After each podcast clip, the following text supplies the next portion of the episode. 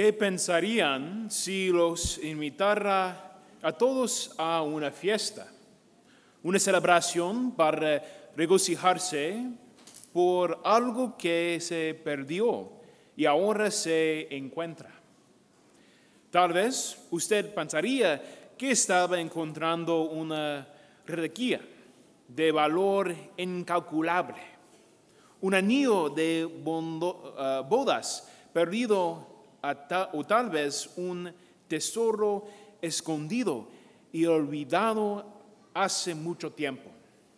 Todas estas son buenas razones para celebrar, pero ¿no sería extraño si les dijera que estaba organizado dando una fiesta para celebrar un solo peso que perdí y ahora encontré? Pensarías que estoy loco. De hecho, pensaría que estaba loco. Imagínense destrozando la rectoría, la casa, volteando los muebles, mirando debajo de los tocadores y sacando los cojines del sofá. Todo para encontrar un solo peso. Todo el calvario sería más problemático de lo que vale. Sin embargo, imagínate cuán grande tendría que ser la alegría de encontrar el peso para que yo haga una fiesta. Este es el mismo gozo que Dios tiene para nosotros. Cuando nos arrepentimos y buscamos su amor sanador en la fe.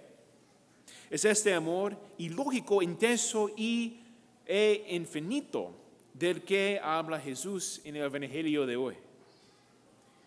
Hay muchos casos en la vida de fe en los que podemos caer en una mentalidad cínica.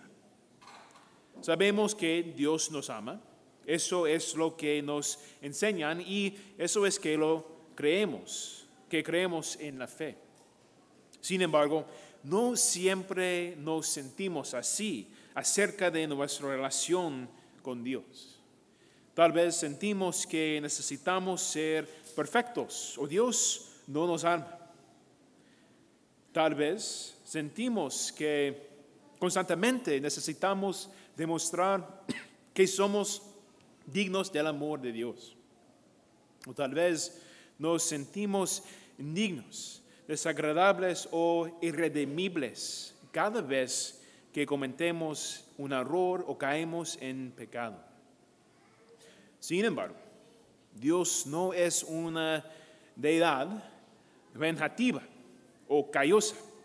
Nuestro Dios es un Dios amoroso que quiere revelarnos su amor para mostrarnos lo valiosos que somos. Es este amor el que nos redime nos transforme y vence las tinieblas del pecado, el sufrimiento y la muerte. El, este amor, el que es el, este amor, el amor, es este amor el que Jesús nos revela en el Evangelio de hoy y finalmente en la cruz. Jesús presenta a sus discípulos la ridícula imagen de una mujer celebrando su moneda perdida no especifica el valor de la moneda, pero le parece ridículo que ella destroce su casa buscando una moneda que valga tan poco. Y sin embargo, celebra la moneda con sus amigos y vecinos. Este es el amor de Dios en exhibición, la imagen de la mujer que encuentra la moneda y se regocija, refleja el gozo que Dios tiene cuando un pecador se vuelve hacia Él. Hay muchos en este mundo que son rechazados por su pasado, que están perdidos por el pecado y el sufrimiento, que son marginados por algún error o pecado del pasado, como una moneda perdida, hay muchos que se consideran más problemáticos de lo que vale. Así, no es como Dios nos ve. Mientras luchamos y caemos, el Señor desea levantarnos, abrazarnos y sanarnos de nuestras heridas. Él nos asegura nuestro valor y nos revela la gran dignidad de quienes somos como amados suyos. Incluso cuando fallamos, incluso cuando somos masticados y escupidos por el mundo. El Señor todavía se regocija en nuestro regreso y nos abraza con los brazos abiertos. No es raro que nos apartemos del Señor, que nos desviemos de la casa del Padre. La tentación, el placer y el deleite terrenal nos atormentan con falsas promesas de felicidad y plenitud. Sin embargo, ¿cómo puede atestigar cualquiera que haya vivido lo suficiente estas búsquedas de realización, realización terrenal nos dejan sintiéndonos huecos, traicionados, sin valor y vacíos. Jesús ilustra, ilustra esta dudosa peregrinación y el regreso sanador a Dios en la redención cuando cuenta la parábola del hijo pródigo, en la que uno de dos hijos le dice a su padre que quiere su herencia y que quiere dejar la casa de su padre. Esto es significativo que, ya que normalmente uno solo recibe su herencia cuando el padre está muerto. El hijo esencialmente está diciendo que el padre está casi muerto. A menudo podemos enterrar nuestra fe y proclamar nuestra relación con Dios como muerta, especialmente cuando buscamos una vida de mundanidad y placer. Cuando el hijo deja la casa de su padre, vive una vida de delicias terrenales y como una montaña rusa experimenta los intensos pero breves goces de la carne en la comida, la bebida y la lujuria hasta estrellarse en una vida de desolación vacía. El hijo se encuentra en un corral de cerdos, cuidando animales sucios y comiendo peor que los propios cerdos. El hijo está en la cuneta literal y espiritualmente. Cuando pecamos gravemente y nos desviamos del camino de la santidad, nosotros también caemos en la cuneta.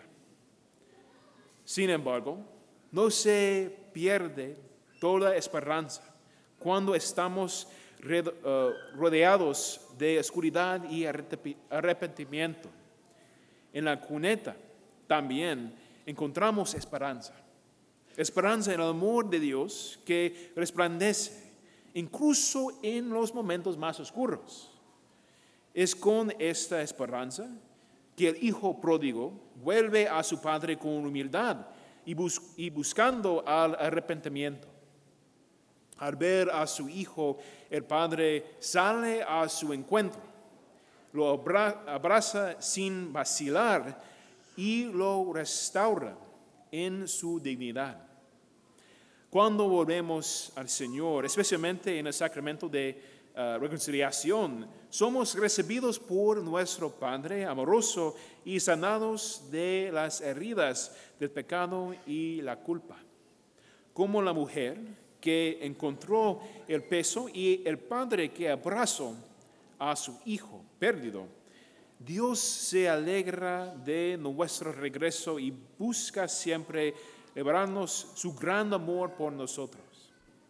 En esto, aunque abandonemos a Dios y cuando el mundo nos engañe y nos rechace, Dios nunca se dará por vencido con nosotros. Considerando esto, alegremos, uh, alegrémonos en el don del amor del Padre. Si enfrentamos la caída del mundo y la lucha de nuestras faltas, pero lo hacemos con la seguridad de la gracia santificadora y sanadora de Dios. Por lo tanto, nos animo a buscar comprender el amor de Dios, a confiarnos a Él, especialmente cuando nos hemos apartado. No presumimos la misericordia de Dios, pero confiamos en que no importa dónde estemos en la vida. El Padre Celestial desea levantarnos y alegrarnos en nuestro regreso, porque antes estábamos perdidos en las tinieblas, pero ahora somos hallados por la luz de Cristo. Ahora pocas palabras en inglés para los niños y jóvenes. Today we hear of our Lord's, our God, our Father's great mercy and love for us, that He loves us so much. And oftentimes we don't really realize this. We might say we believe it, we might be taught that God loves us, but we might not always feel that way. We might feel that we don't measure up to what God wants from us, or that we aren't good enough to be loved. Or we might be angry or, or frustrated with God because of something we're struggling with in life, whether it's a, something we're suffering through or something we're struggling with with sin. Regardless of this, it's important to fall back and to really think about what our relationship with God is. That Jesus looks to reveal that great love God has for us at all times, even when we aren't at our best we hear about the prodigal son who ends up leaving his father's house and taking his inheritance, basically calling his father dead for all intents and purposes, and then living a life of debauchery, a life of food, of drink and women. And he ends up finding himself in the pig pen. And in this pig pen, in this darkest moment of his life, he sees a light of hope, remembering his father's love for him.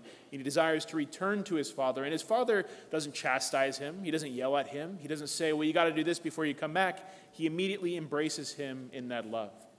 So we're called to, I think, reflect on this and to pray about it, to see, Lord, how are you calling me to recognize this love in my life and to trust in it more? That if I am in a place where I am with the pigs in the pig pen, or if I am struggling with something, that I can bring it to you and ask for your healing and your grace.